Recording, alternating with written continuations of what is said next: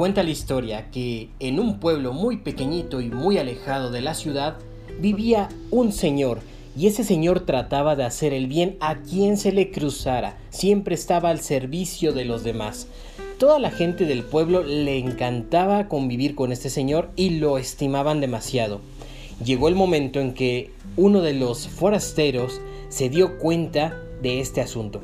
Y él siempre se preguntaba, bueno, este señor, ¿qué pasa con él? ¿Por qué hace eso? ¿Le darán dinero? ¿Lo hace porque lo obligan? ¿Porque le nace? ¿Por qué lo estará haciendo? Entonces la gente del pueblo le dijo, ese es su estilo de vida, él es así, es como si fuera un santo. Entonces el forastero se acercó al Señor en una ocasión y le dijo, disculpe usted, ¿usted es santo?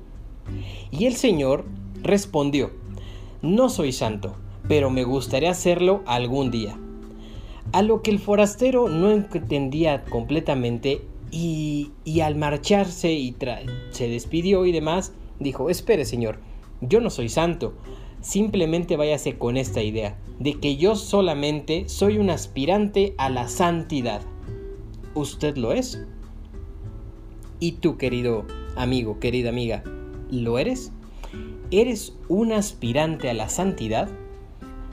Sean todos bienvenidos a este nuevo capítulo en donde hoy platicaremos con ustedes de la santidad. Porque Dios te quiere santo. Dios tu Padre que te ha creado y que eres único para Él. Él quiere lo mejor para ti y Él quiere que seas santo. La voluntad de Dios es santificarte. Dios te eligió desde antes de la formación del mundo para que seas inmaculado ante Él por amor. Porque el mismo catecismo de la Iglesia Católica nos habla en este sentido acerca de la santidad, nos dice, todos los fieles son llamados a la plenitud de la vida cristiana. Y en otro de los apartados también nos dice que todos los cristianos de cualquier estado, condición, están llamados cada uno por su propio camino a la perfección de la santidad. Y cada camino que se refiere es tu vocación. Nosotros ya hablamos en otro episodio más de la vocación, profundizamos un poco más y te invitamos a escucharlo. Y esto que nos dice el catecismo de la Iglesia Católica no puede ser más claro. ¿Y qué es? Que Dios quiere que seas santo. ¿Tú quieres ser santo?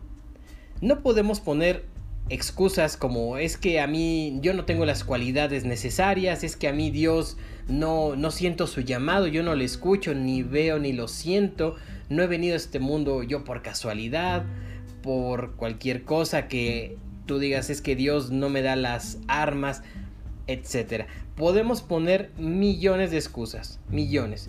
Pero tienes que saber algo, que Dios te ama y Él es un amor personal, no es un amor comunitario. Él te conoce por tu nombre y Él, Él siempre quiere lo mejor para ti. Sigue soñando con maravillas en tu vida.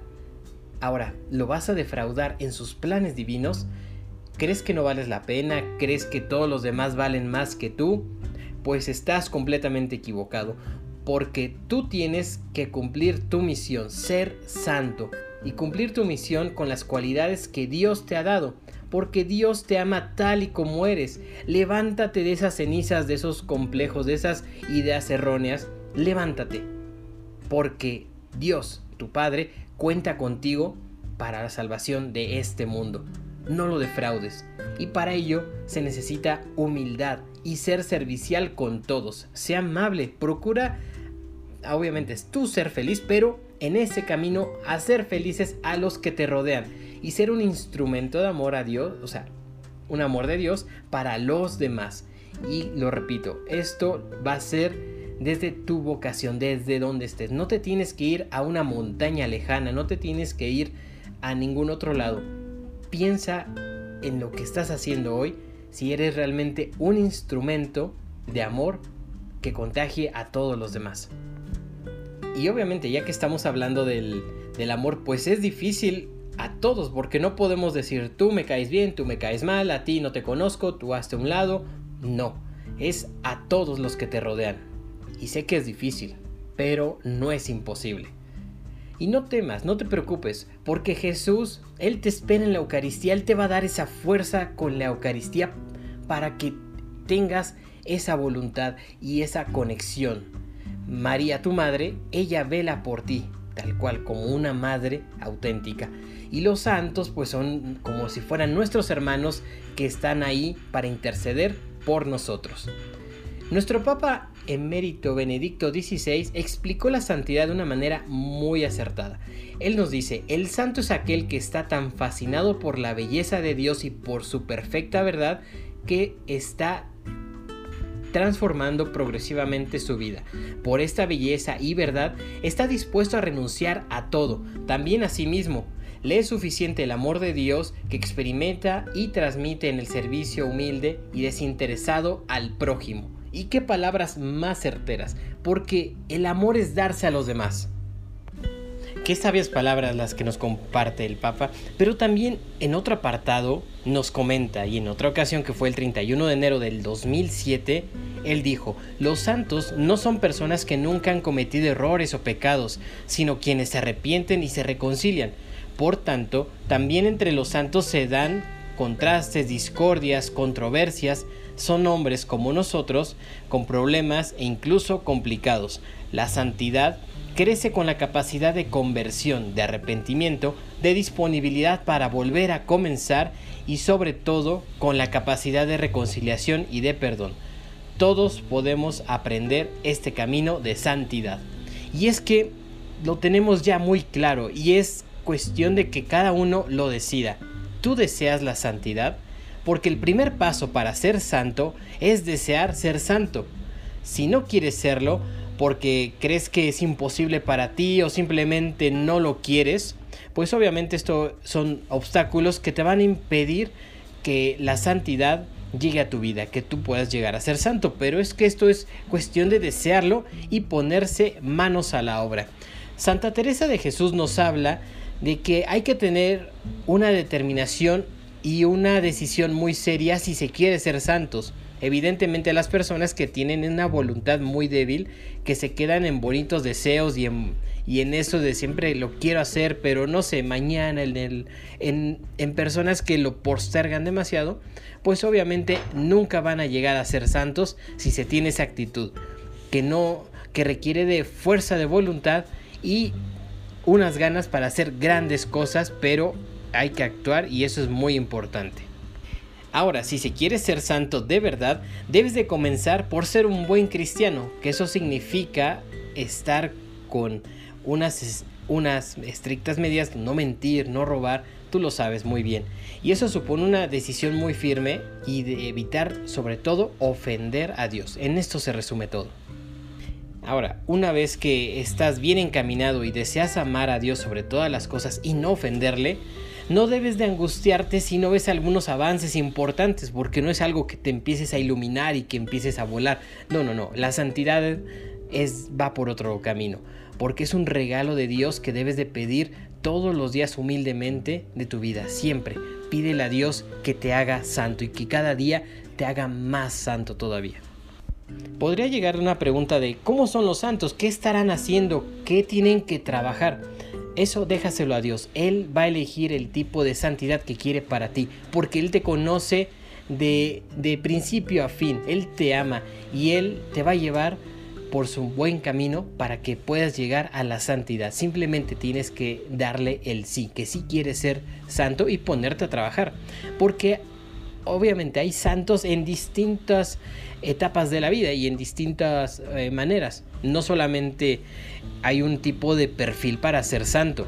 Si analizas la historia de la, de la iglesia verás que a lo largo del tiempo han habido santos de todo tipo y ninguna profesión está excluida de la santidad. Vamos a encontrar santos desde soldados, reyes, papas, doncellas, desde todo tipo. Incluso, mira, vamos a ver unos ejemplos.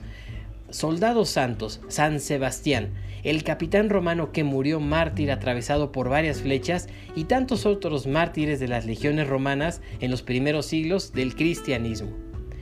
Hay reyes santos también, está San Luis, rey de Francia, y San Fernando, rey de Castilla, Santa Isabela, perdón, Santa Isabel de Hungría, entre otros. Y en políticos también, no se no quedan de lado está Santo Tomás Moro. Él ocupó un cargo de canciller de Inglaterra y por oponerse a la anulación del matrimonio del rey Enrique VIII fue decapitado en 1535. También los profesores. Yo sé que conoces a San Juan Bosco. Y niños, bueno, también hay muchos niños que fueron mártires. Está Santa Filomena también. Búscala, es una santa impresionante. También madres de familia, Santa Mónica, la madre de San Agustín, Santa Francisca Romana, que tuvo tres hijos y ayudaba admirablemente a todos los necesitados. Sabios, por supuesto, también ha habido San Jerónimo, San Agustín, Santo Tomás de Aquino, entre muchos doctores de la iglesia. También en los momentos más difíciles de la vida han habido santos en la esclavitud. Santa Bajita, la joven africana que cinco veces fue vendida y cinco veces fue comprada como esclava. Y al final de su vida se hizo religiosa y llegó a ser un ejemplo de santidad en el convento. Hoy en día se habla muchísimo de los médicos, también médicos santos, San Cosme y San Damián, que por su caridad desinteresada al final terminaron siendo mártires de nuestra fe. Indígenas, por supuesto. ¿Quién está? San Juan Diego, quien fue el mensajero de la Virgen de Guadalupe. También ha habido esposos santos, San Isidro Labrador y su esposa también. Hablemos también papas, igual. Eh, Pío IX, Juan 23, entre otros muchos como San Pedro, San Lino. Y hasta un ciberapóstol, Carlo Acutis, un joven que murió a los 15 años y que gracias a que se le adjudica que un niño de Brasil se curó de una rara enfermedad, enfermedad gracias a su intervención, fue beatificado el 10 de octubre del 2020. Me detendré un poquito en este último, porque un niño tan ordinario como lo hay en cualquier parte del mundo, él decía, la Eucaristía es mi autopista hacia el cielo.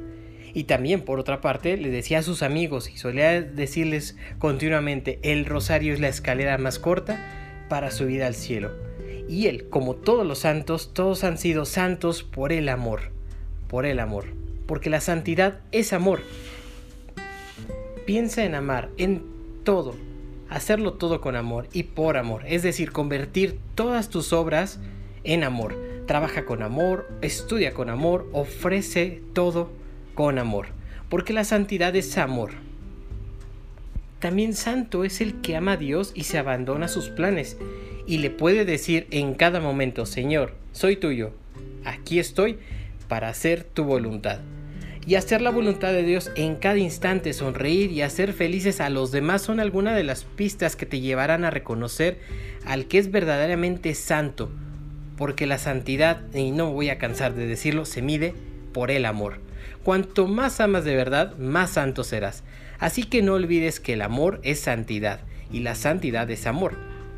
Y desde tu vocación puedes encontrar la santidad haciendo esos actos de amor. ¿Quieres ser santo? Después de estas humildes palabras, yo te invito a que lo pienses y que lo hagas realmente, que no se quede en un solo propósito o en un anhelo que quieres. ¿Realmente quieres ser santo? ¿Te puedes imaginar tú cómo serías santo? Sueña y te quedarás corto.